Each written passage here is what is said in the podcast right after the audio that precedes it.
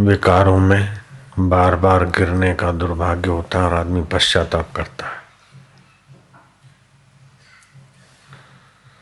उसमें कोई व्रत ले ले कि बस अब इतने दिन तक हम विकारी जीवन में नहीं गिरेंगे।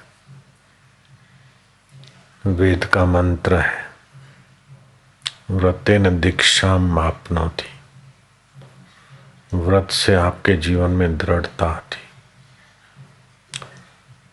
कोई भी महान व्यक्तित्व के धनी के जीवन में कोई न कोई नियम व्रत होगा। अगर नियम व्रत नहीं है तो उसका आपका महान सत्व विकसित होने में संभावनाएँ कम हो जाती है। गांधी जी ने ब्रह्मचर्य व्रत लिया। उस समय बोलते थे कि मेरे को लगा कि यह संभव है, पालना कठिन है। लेकिन अब छप्पन साल की मेरी उम्र में कठिनाई तो थोड़ी लगती है, लेकिन इसका आनंद, सफलता है शरीर को स्वस्थता, मन को प्रसन्नता, बुद्धि में विलक्षण ज्ञान, पक्के इरादे, साफल्य, ये सारे जो गुण देखते हैं तो लगता है कि बहुत बहुत ऊँचा धन है। यहाँ तक कि ब्रह्म परमात्मा का साक्षात्कार भी संयम के बिना नहीं होता है। संसार भोग में शरीर का सार तत्व जो है वीर्य, ओज और मज्जा, काम विकार में, चाहे सपन दोष में, चाहे हस्त मैथुन में, ये तीन महान चीज़ों का नाश होता है। ओज, मज्जा वीर्य सर्वांगासन करके श्वास बाहर निकाल दे और योनि सकोड़ ले और योनि के धक्के मारे के मेरा वीर्य ओज के तरफ़, मज्जा के तरफ़ साक सफलता की तरफ़ बढ़ रहा है। पाँच सात मिनट, पाँच मिनट प्राणायाम ये सर्वांगासन। शरीर में मजबूती और लचीलापन लाएगा। फिर मन में विकारी नज़र से देखने की जो आदत है ना, वो बहुत नुकसान करती है। उस समय भगवान को, देवी को, देवता को, अपनी माँ को याद कर ले। रात्रि को सोते समय तकिए पर अपनी माँ का नाम लिख ले, उंगली से। विकारी विचार बदल जाए।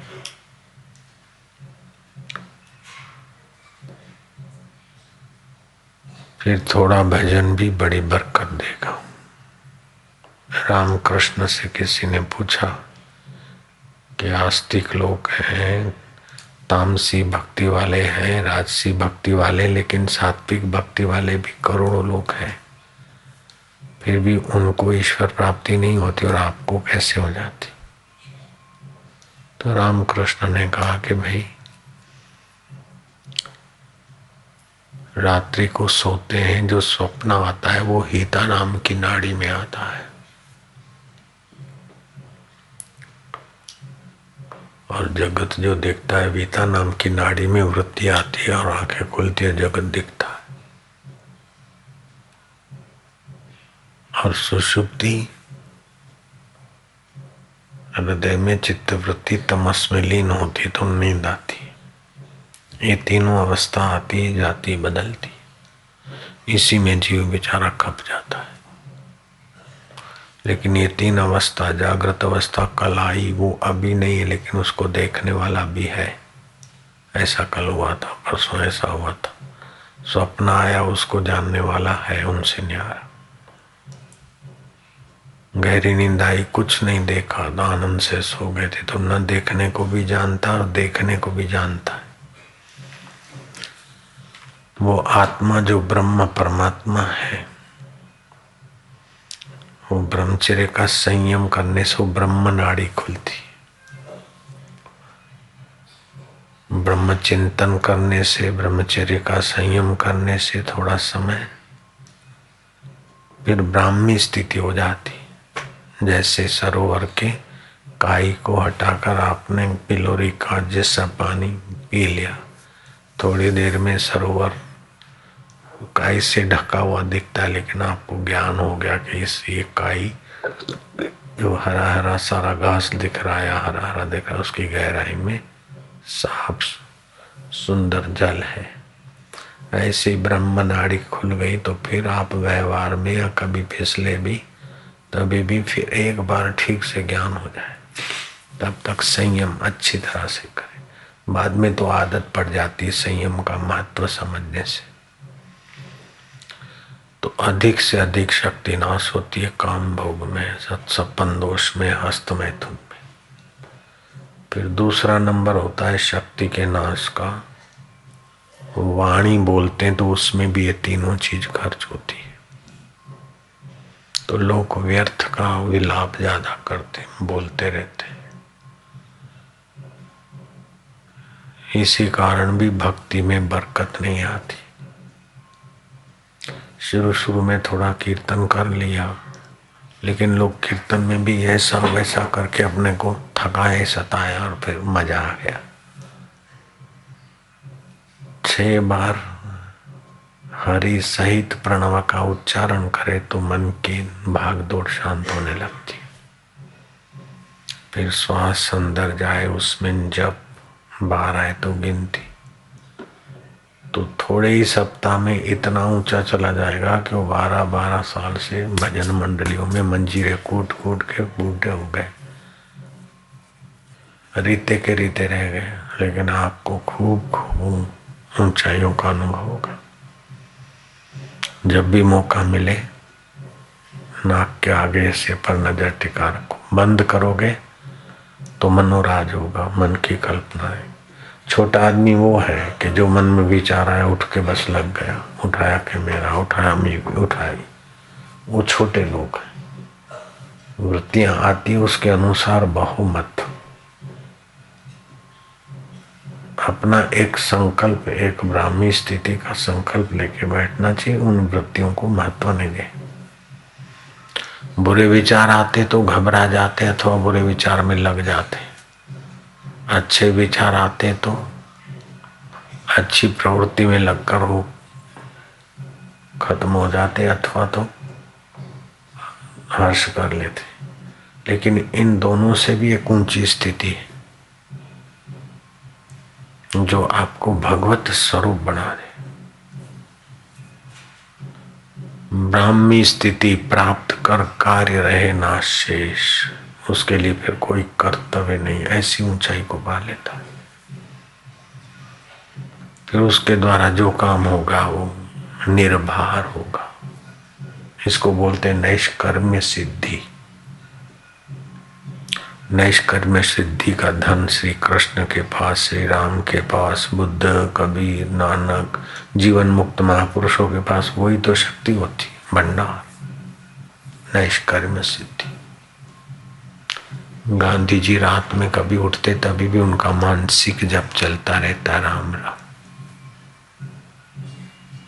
आप भी कभी रात को उठे, जब चल रहा है कि नहीं, ऐसा सोचने से भी जब चलने लगेगा। रात्रि को सोते समय शयन पर जाते, ये विचार करें कि मैं स्वस्थ, रुष्ट, पुष्ट और शांत आत्मा होकर सुबह उठूँगा। प्रसन्न आत्मा होकर उठूँगा, क्योंकि शक्ति का महाभंडार, ब्राह्मी, ब्रह्मांडीय ऊर्जा, मिस्र में तो पिरामिड बने और लोग पैरामिट में बैठ के साधना करते और फिर वहाँ से जहाज़ जो गुजरते हैं तो पैरामिट की नोक से जहाज़ को बचा कर निकालते ऐसे भी समाचार आपने हमने सुने कि आदमी के ब्रह्मांडीय विचार वो पैरामिट में और पिरामिड की नोक से वो जहाजों को उस नोक से हट के फिर जाना होता है। इतनी ब्राह्मण ब्रह्मांडीय ऊर्जा आपके साथ है। जैसे बीज में वट वृक्ष छुपा है, ऐसे आपके अंदर ब्रह्मांडीय ऊर्जा का बीज परमात्मा छुपा है। आप जरा जरा बात में मुर्दे को मत खोलिए, बीता हुआ मुर्दा है। बीती हुई बातों का चिंतन करके दुख पैदा मत करिए, शोक पैदा मत करिए। बीते हुए को ज़्यादा याद करेंगे तो तमोगुण बढ़ेगा। भविष्य को बार बार कल्पनाओं में लाएँगे तो रजोगुण बढ़ेगा। वर्तमान में विचारों सार असार देखकर सार विचार को जितना काम में ला सको असार विचार से परहेज करो, आप जल्दी कृतात्मा, तृप्तात्मा, पूर्णात्मा हो जाओ। मन में जो आता है, वो तो कुत्ता भी करता रहता है, क्या बड़ी बहादुरी है। एक पतंग भी मन में आया, ऐसा करके जी लेता है, क्या बड़ी बहादुर, क्या विकास हुआ। वासना अनुसारी कर्म में एक जीवन नहीं, हज़ार जीवन और भी खत्म हो जाएँगे। वासना अनुसारी कर्म नहीं, आपके विकास में शासना अनुसारी कर्म होने चाहिए। ये करना है तो इतना करना है, इतना जप करना है तो करना ही है। इतना प्राणायाम करना है तो करना ही है। समय का इतना हिस्सा सत्कर्म में ध्यान में लगाना है तो लगाना है। जिससे शासनानुसारी कर्म होंगे। शस्नातिथि शास्त्र, जो आपके इंद्रियों पर, मन पर, बुद्धि पर, जो पुराने सदियों के संस्कार पड़े और बिखरने के, उससे रक्षा करके आपको महान, ईश्वरीय ब्रह्मांडी ऊर्जा के साथ एकाकार करते इसलिए शास्त्र है। शास्त्र में एक धर्म का विभाग होता है। धर्म से वासनाएँ नियंत्रित होती दूसरा उपासना का विभाग है, जिसमें ध्यान किया जाता है। मन एकाग्र हो जाता है। तीसरा ज्ञान का विभाग है कि आप और भगवान के बीच जो अज्ञान है, वे संस्कार मिट गए दो बस हो गया काम। ये काम करने के लिए ही मनुष्य जीवन मिला है। कमा कमा कर, ढेर करे, अथवा कमा कमा के उड़ाते रहे तो आयुष्य तो खत्म कर दिया आपने।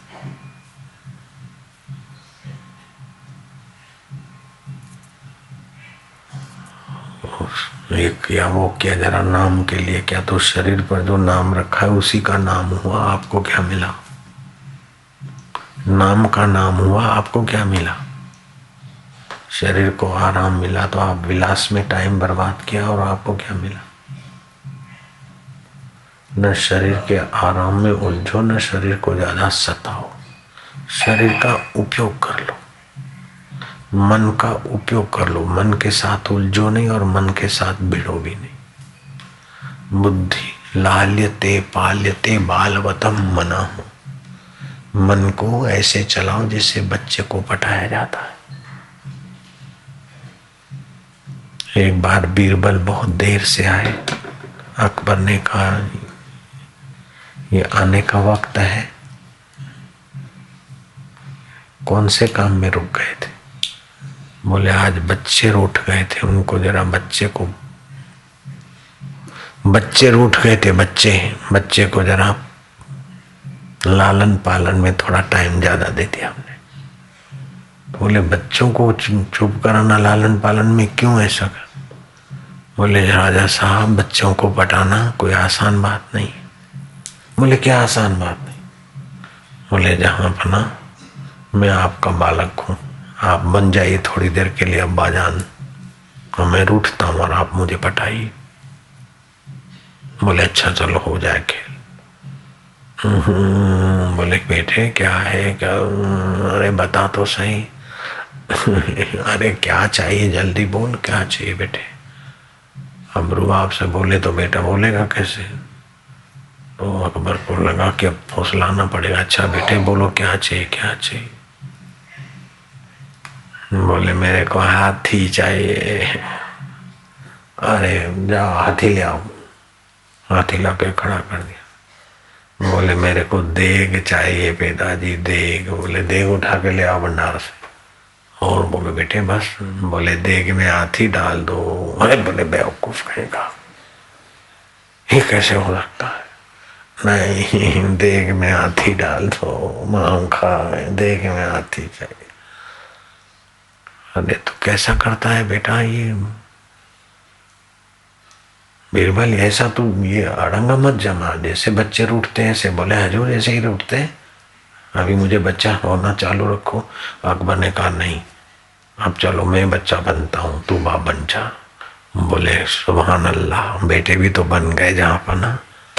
हाँ बोलो बेटे, क्या चाहते हो? बोले, पिताजी, हाथी चाहिए। बोले, और बेटा क्या चाहिए? बस इतना सा ही। बोले, पिताजी देख चाहिए। देख ला दो। बोले, और भी बोल मेरे बेटा, तेरे उंगली तो सारी दुनिया कुर्बान कर दिया तो तो मेरा प्यारा एक लुप्ता बेटा है, क्या चाहिए? तो उसका मन जीतना पड़ता है। तेरे में कितनी योग्यता छुपी है। हाँ ठीक, बस देख। ठीक है। बोले, पिताजी ला दो। बातों से नहीं होगा। बोले, नहीं बेटे, अभी ला देते। खिलौनों के दो हाथी मंगाए और एक देग मंगाई। बोले, पिताजी, हाथी देग में डाल दो। बोले, ले बेटे, ये तू ही अपने हाथ से डाल दे। देख ले मेरा बेटा कितना बहादुर है। हाथी देग में डाल दिया हुआ बेटे, वाह वाह, बेटे, वाह। अकबर बोलता है ये तो तुम पटा रहे हो। बोले बच्चे को जैसे पटाया जाता है, ऐसे ही मन को पटाकर भगवान में लगाना बहादुरों का काम।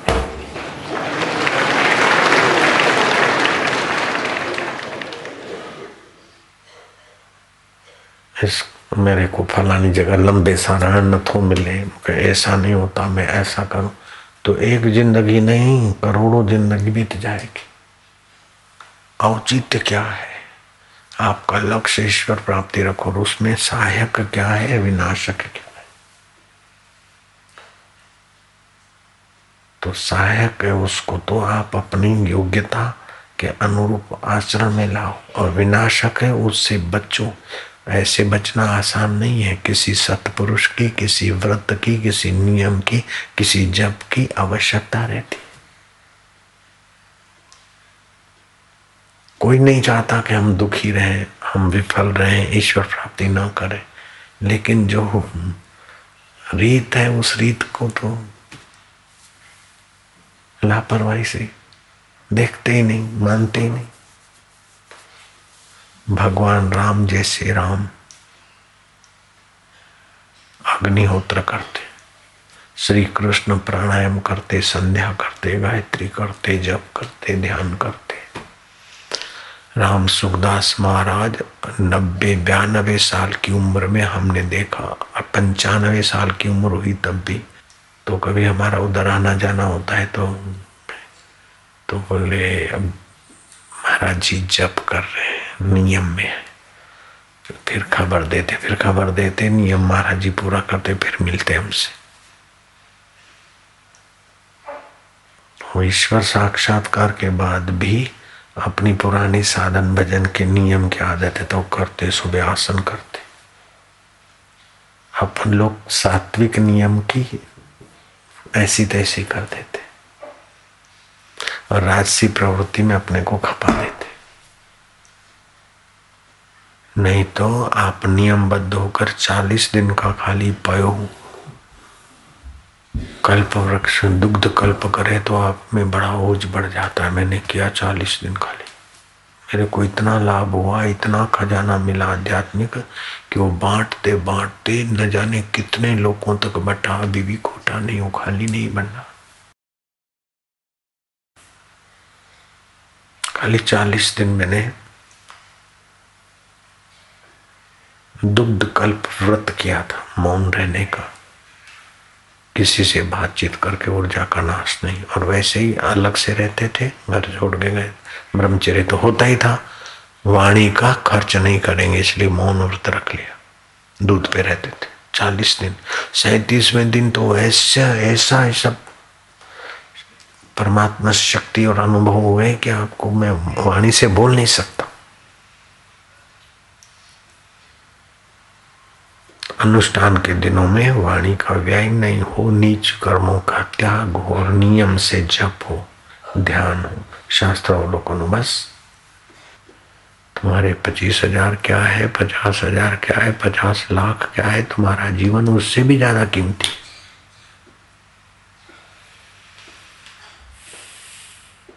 जीवन खपा जा रहा है, आयुष्य नष्ट हो रहा है।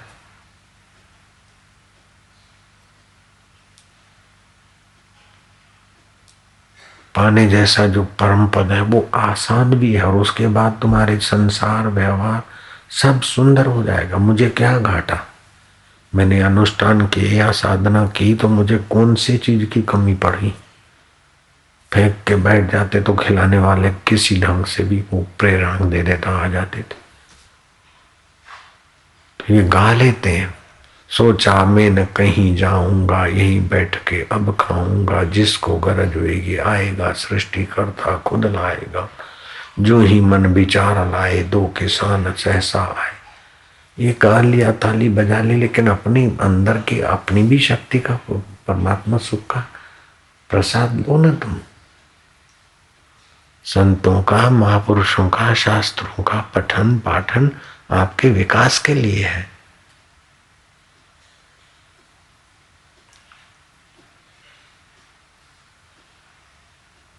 जैसे दस प्राणायाम का नियम ले लिया। और वो करो, फिर श्वास उश्वास की साधना का नियम ले लो, एक माला रोज करेंगे। ये तो बहुत आसान है, सात मिनट का खेल है।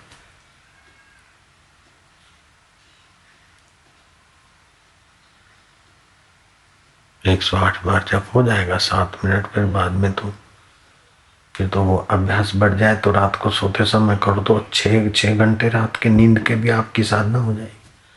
और छः महीने, बारह महीने, जैसी आपकी तीव्रता, ईश्वर प्राप्ति हो जाएगी।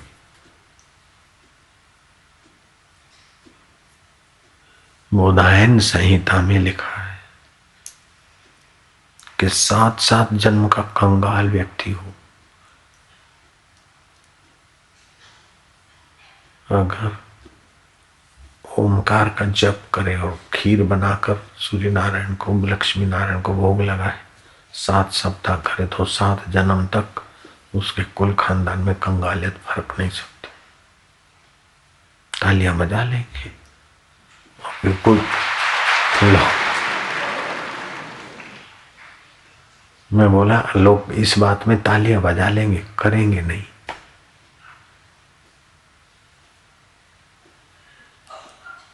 तालियाँ बजाने से क्या हो जाता है? वो जिस नेता को आपकी सम्मति की ज़रूरत है, उसके आगे ताली बजाओ। संत को तुम्हारी सम्मति की ज़रूरत नहीं है। संत के आगे ताली बजाना कोई बुद्धिमानी की बात नहीं होती। साधो साधो हरे हरे मन में कहकर भगवान को और संत को धन्यवाद देकर अपना हृदय प्रेम से भरना चाहिए। ताली ठोक दी तो क्या है? रजोगुणी लोग ठोकते रहते हैं। क्या बात हुई क्या?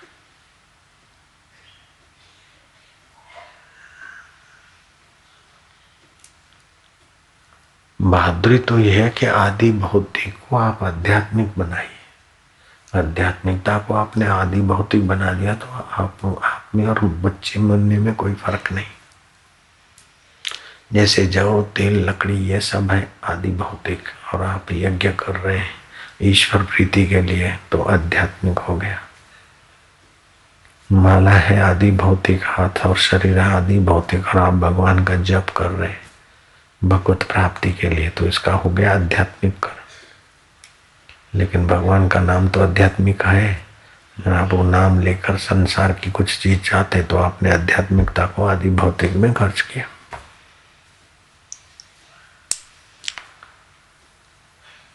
फिर भी ठीक है, इधर उधर गिड़गिड़ाओ या और हथकंडे अपनाओ, उसकी अपेक्षा तो मंत्र में बड़ी शक्ति।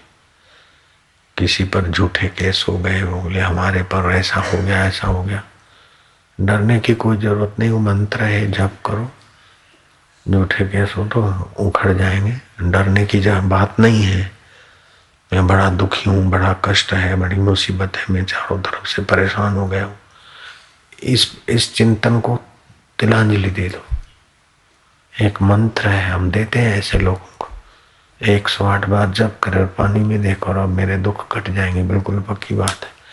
तो जैसे बीज में वृक्ष जो पाए ऐसे मंत्र में आपकी सुशुद्ध शक्ति जगाने की योग्यता और वातावरण में वो सर्जन हो जाता है। जैसे आप सेल्यूलर को यहाँ स्विच दबाते, नंबर तो वातावरण में सर्जन होकर रिंग बजती है ना, मित्र के। तो तो यंत्र है, मंत्र इससे भी ज़्यादा सूक्ष्म है, लेकिन उसमें मंत्र में श्रद्धा चाहिए, सबूरी चाहिए, वो होता है।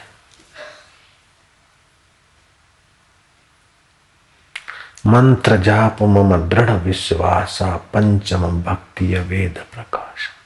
और मंत्र करते हैं, विश्वास भी रखते हैं, लेकिन फिर क्या पता होगा कि नहीं, अथवा फिर धैर्य होने होने को छोड़ देंगे। एक विदेश की घटित घटना है, किसी आदमी ने खदान ली, और उसमें से बहुत कुछ निकलेगा, तांबा निकलेगा, एल्यूमिनियम निकलेगा,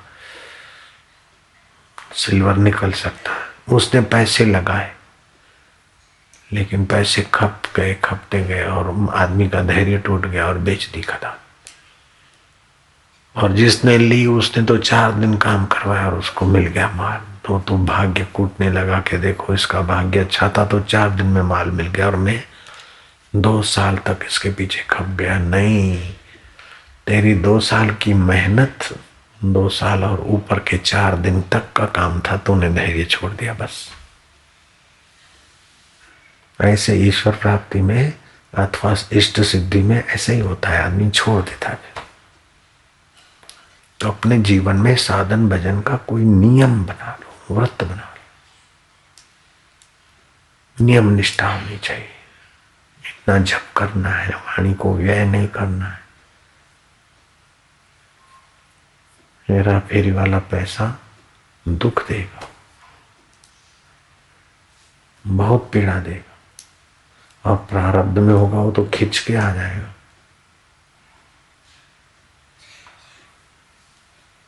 अहमदाबाद में पालड़ी इलाका है। वहाँ एक कार्यपालक इंजीनियर रहता था। कहीं उसकी सर्विस रही होगी। एक आदमी सौ सौ की दस नोट लेकर उसको देने आया कवर में कि साहब, आप जरा हमारा विरोधी है और उधर के तरफ़ पानी एक दिन बंद करवा दो तो उसको पता चले, उसका वारा कैंसिल कर। तो उसने बोला, इसका मतलब है कि हज़ार रुपया मुझे मिलने वाले, अब मैं पाप करके लूँ, चाहे ऐसी धीरज रखू। मैं नहीं लेता। घटित घटना है। वो व्यक्ति बंबई गया और मुंबई से लौट रहा था तो बंबई से अहमदाबाद की गाड़ी में बैठा तो बॉम्बे से सूरत तक की यात्रा किसी हीरा के व्यापारी का कोई नौकर था कि बेटा था, वो उसके साथ था पास और वो जल्दी जल्दी में अपनी सूटकेस भूल गया। वो सूटकेस अहमदाबाद में देखा कि वो पास वाला था, वो भूल गया, ले ली उसने। तब वो जब ट्रेन पे नीचे उतरा और घर पहुँचा, उसको लाइट हुई कि मेरे सामान में वो सूटकेस जहाँ कच्चे हीरे थे। घिसने के लिए ले आया था? इतने हज़ार लाख का माल था और इतने कैश पैसे थे। तो बड़े दुखी हुए और इन्होंने वो अटैची खोल के एड्रेस ले ली और उसको फ़ोन किया। तो बाप बेटा आए और साहब का शुक्र गुजार किया। और एक कवर में फूल नहीं तो फूल की पकड़ी तब कार्यपालक ने कहा कि एक हज़ार रुपया है ना? बोले, साहब, आप अंतर्यामी है। क्या बोले, नहीं, हज़ार रुपया मुझे मिलने वाले थे। गलत ढंग से हमने नहीं लिए तो तुम्हारी अटैची भुलवा कर प्रकृति ने ये इनाम के रूप में दिए। हज़ार रुपया होगा इसमें। बोले हाँ साहब, हज़ार है। ऐसा कर्म का विधान है। ऐसा नहीं जो हेरा फेरी करते, बेईमानी करते, वो लोग सुखी हो जाते और ईमानदार आदमी दुखी रहते गलत बात है।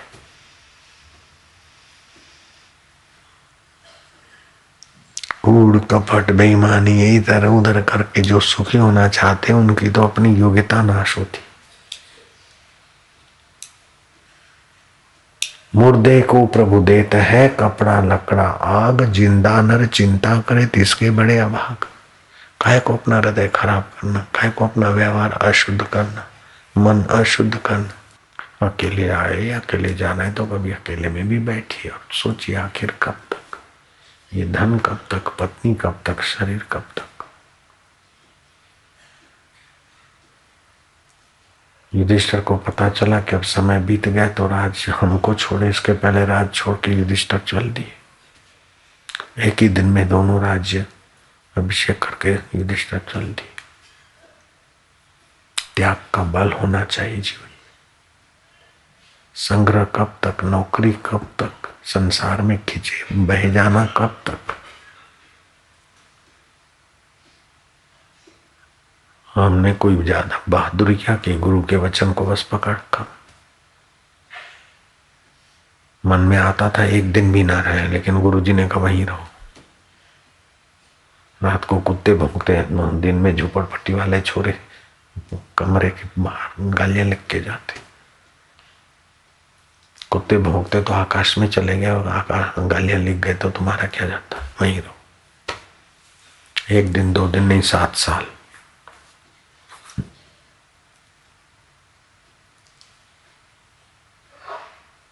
जहाँ भजन होना संभव नहीं हो, वहाँ भी भजन बना दिया गुरु जी ने। अपने मन की न करो, बस। मुखे करो विचारा, मन जे अंदर ये तो भटकाता है कुत्तों को पतंगों को, गधों को, घोड़ों को, सारी दुनिया को भटका रहा है। हाली पाओ बेटा मन में आयो मत करियो। सिद्ध पुरुष बन गए। चौरासी सिद्धों में उनका नाम आता है। एक साधारण अनपढ़ किसान था। तो रोज आधा घंटा, दो घंटे मौन रहूँगा। मन में आए तो थोड़ा मौन रहा, नहीं तो छोड़ दिया तो उसको फ़ायदा नहीं मिलेगा। इतने दिन रोज दो घंटे मौन रहूँगा। तो मन की थोड़ी लगाम आपके हाथ में आ जाए, बस। दुनिया भर को रिझा रिझा के आखिर आप खाली हो जाएँगे, रीते रह जाएँगे। इससे अपने आत्मधन को, परमेश्वर स्वभाव को जाओ, बस हो गया। दुनिया आपके पीछे। आप दुनिया के पीछे कब तक सिर पटकोगे? कितनों कितनों को रिझाओगे और क्या ले जाओगे? दुनिया ने किसको कितना सुख दिया? राम जी के बाप को भी दुनिया ने रुलाया। तो तुमको दुनिया क्या दे डालेगी?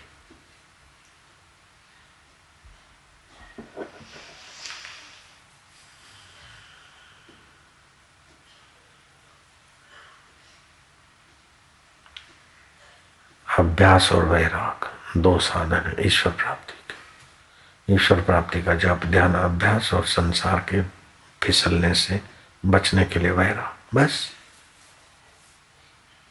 जानते हैं, भाषण कर देते हैं, दूसरों को बोल देते हैं। पंडित और मसालची दोनों सूचे नाई औरों को उजाला करे आप अंधेरे माई कई कथाकार वही करते हैं। आप ये करिए, ठाकुर जी मिल जाएँगे, ये करिए वो ना लेकिन भाई साहब, आपका? नहीं, पहले आप पा लीजिए, बाद में उपदेशक बनिए। नहीं तो ये खतरे से खाली नहीं उपदेशक बनना। गुरु बनना अभी अभिश्राप है। कोई दुर्भाग्य है, वो गुरु बने ईश्वर प्राप्ति के पहले गुरु बनना, समझो उसका बड़ा भारी दुर्भाग्य है।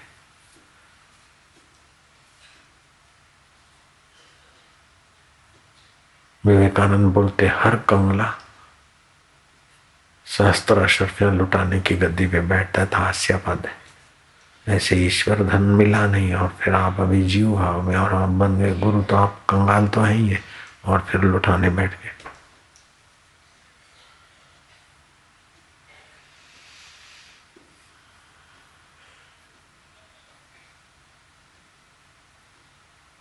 अपने मन के गुरु बनिए दत्तात्रेय जी बने थे ना, चौबीस गुरु बना लिए थे।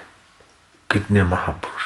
अभी भी दत्तात्रेय जी की कृपा से जितने लोगों का भला होता है, उतना कथाकारों की कृपा से नहीं होता। सीधी बात है। इसलिए कथाकार बुरे हैं, ये उद्देश्य नहीं, लेकिन कथाकारों को भी अपना खजाना, परमेश्वरी खजाना पा लेना चाहिए।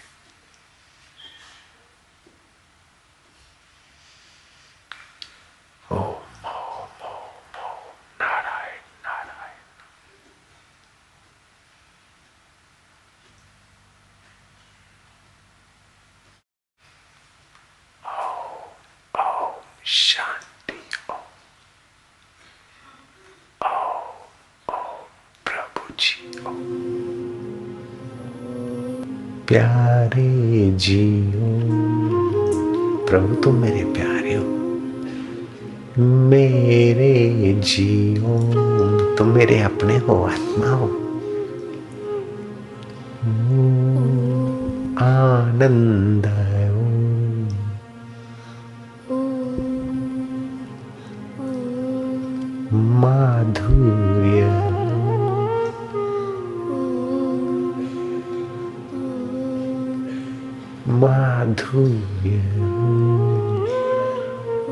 हृदय मधुर परमात्मा के सुख से, परमात्मा के प्रेम से तदाकार होता जा रहा है। उसे दुलार करते हुए बोलना है भजताम प्रीतिपूर्वक।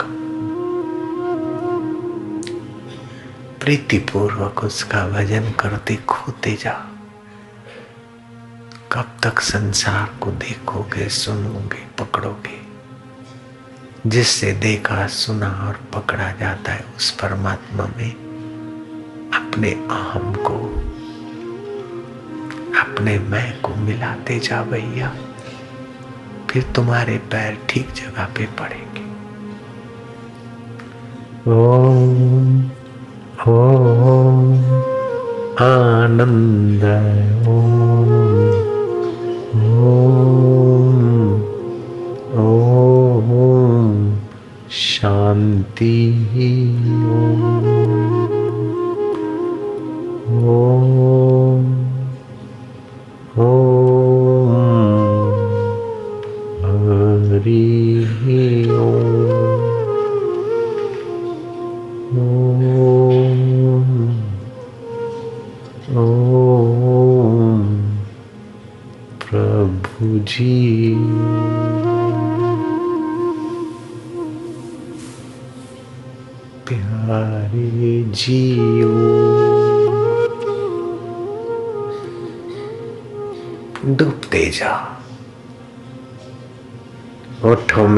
बोलते बोलते फिर कंठ में, फिर कंठ की यात्रा हृदय में आई कि बस रस शुरू हो जाएगा।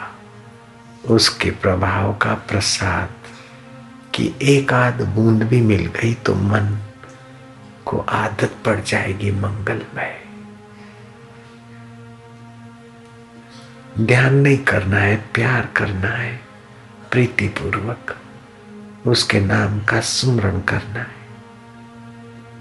चौरासी नाड़ियों में, छब्बीस उपतकाओं में और मन और बुद्धि में उसका आभा मंडल बनता है। माधुर्य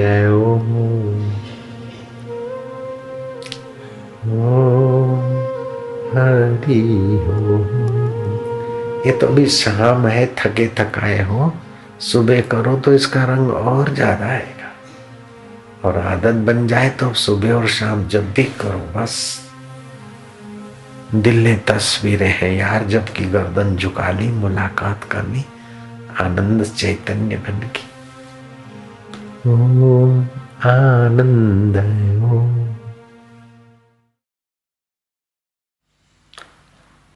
श्रेष्ठ जनों से भगवत मार्ग में जाने वाले से अथवा प्राणी मात्र के गहराई में जो ईश्वर है, उसके नाते सांप, बिच्छी सबसे पशु पक्षी से मित्र भाव से देखेंगे।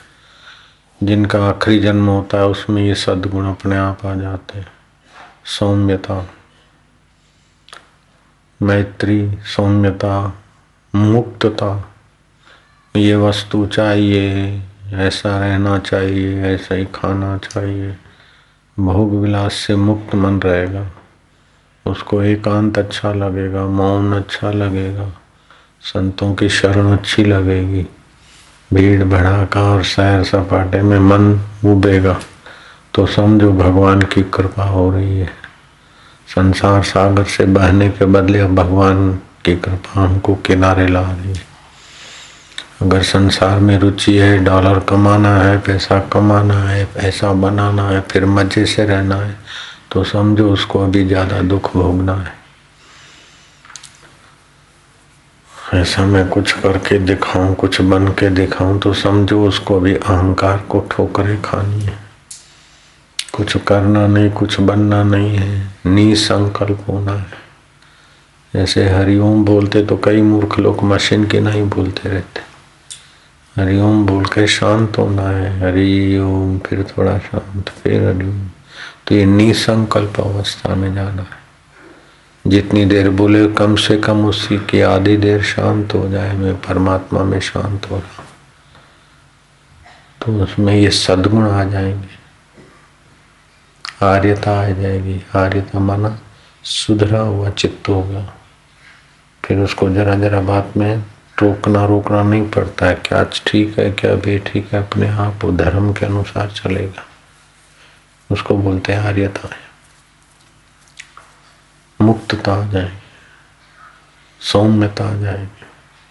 और मैत्री, ये चार गुण आने लग जाए तो समझो कि हम भगवान के रास्ते ठीक जा रहे अगर छल कपट है, क्रूरता है, किसी का बिगाड़ने का है, या इधर की बात उधर करने का है, धोखाधड़ी है, कपट है तो अभी आर्यता नहीं आई। क्रूरता है तो अभी सौम्यता नहीं आई। हृदय सौम्य कब हुआ कि किसी के लिए मन में नफरत नहीं, द्वेष नहीं?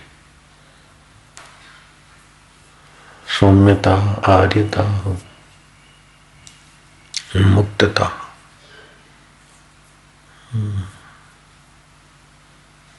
और मैत्री, ये चार गुण आने लगे तो समझो आपका आखिरी जन्म है।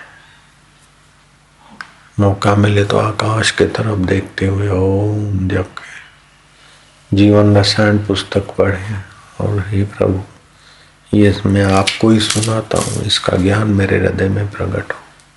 गीता पढ़े तो प्रभु, आप ही गीता के गाय आप ही को सुनाता हूँ।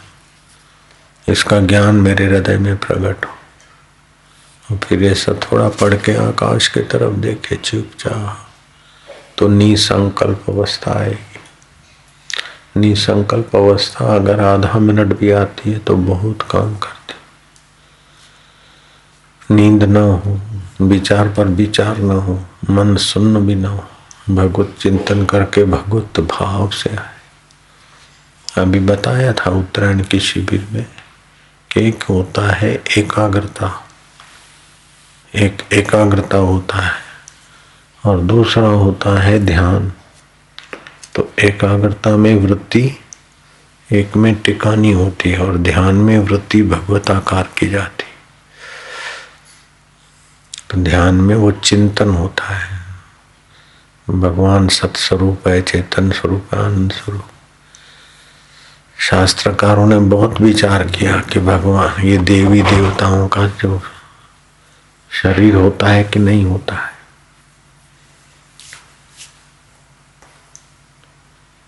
तो जैमिनी ऋषि ने और दूसरों ने बड़ी व्याख्या की, बड़े अध्ययन किया और निर्णय हुआ शास्त्रों में कि देवता का शरीर नहीं होता है।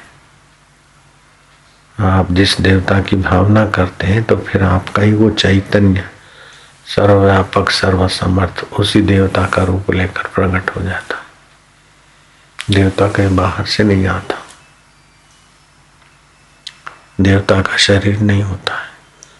लेकिन आप देवता का ध्यान करेंगे तो शरीर के बिना कहीं मन लगेगा नहीं। तो आप शरीर में इसलिए शरीर वाले देवता की पूजा करते करते एकाग्रता। और भाव लाएँगे तो फिर वही आत्मदेव उस रूप में हो जाए। जैसे सपने में गाड़ी, मोटर ये सब नहीं होते हैं, लेकिन जिसको दिख रहे हैं उसको उस वक्त सच्चा है। पास में बैठे हुए को कुछ नहीं दिखेगा। ऐसे भावना के बल से वहाँ निद्रा के दोष से दिखता है, यहाँ भावना के बल से वो देवता वरदान देने को आ जाएँगे, वरुण, कुबेर, इंद्र सब। ये आत्मदेव की अथा शक्ति है तो निसंकल्प होने से उस आत्मदेव में सीधा जाएगा। बहुत ऊँची बात है। जो लोग संसार की बातें सुनते, करते, उसी में खपते, उनके वश का नहीं है ये। वो तो जन्मे मरे, दुखी, सुखी होके खप जाते। वो अपने जीवन की वैल्यू नहीं समझते कि जीवन कितना ऊँचा है, कितना महत्वपूर्ण है। और कितनी ऊँची सत्ता के साथ हम एकाकार ईश्वर के साथ हो सकते हैं। निगुणों को पता नहीं। वो संसार की बातों में, संसार की इच्छाओं में, संसार के वासनाओं में ही अपने को खपा देते क्या करना, कितना खपे खपे, आखिर क्या? दो रोटी खानी है और सब छोड़ के मरना है। ये खपे ये खपे तो जो अंदर बैठा है, परमेश्वर अंदर, इसीलिए बोलते हैं कि अंदर अनुभव होता है, बाकी है तो सर्वत्र। जैसे सर्वत्र आप हैं, लेकिन अनुभव तो जीव से ही होता है मीठी वस्तु का, खट्टी वस्तु का। सर्वत्र आप है, लेकिन सुगंध का अनुभव तो नाक से ही होता है। ऐसे ही हृदय में ही अनुभव होता है, इसलिए बोलते हैं भगवान भीतर है।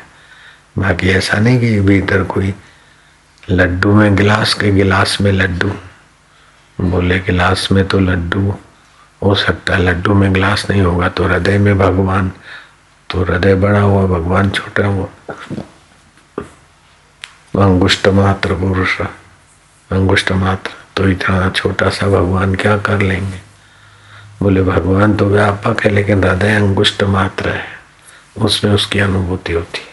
जैसे नाक की इंद्री एकदम सूक्ष्म है।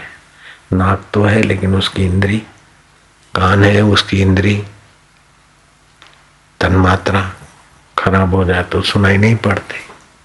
तो आँख नेत्र नहीं है ये तो गोलक है। नेत्र इंद्री सूक्ष्म है, ऐसे कान, ये कान नहीं सुनते। कान में कान इंद्री है सूक्ष्म।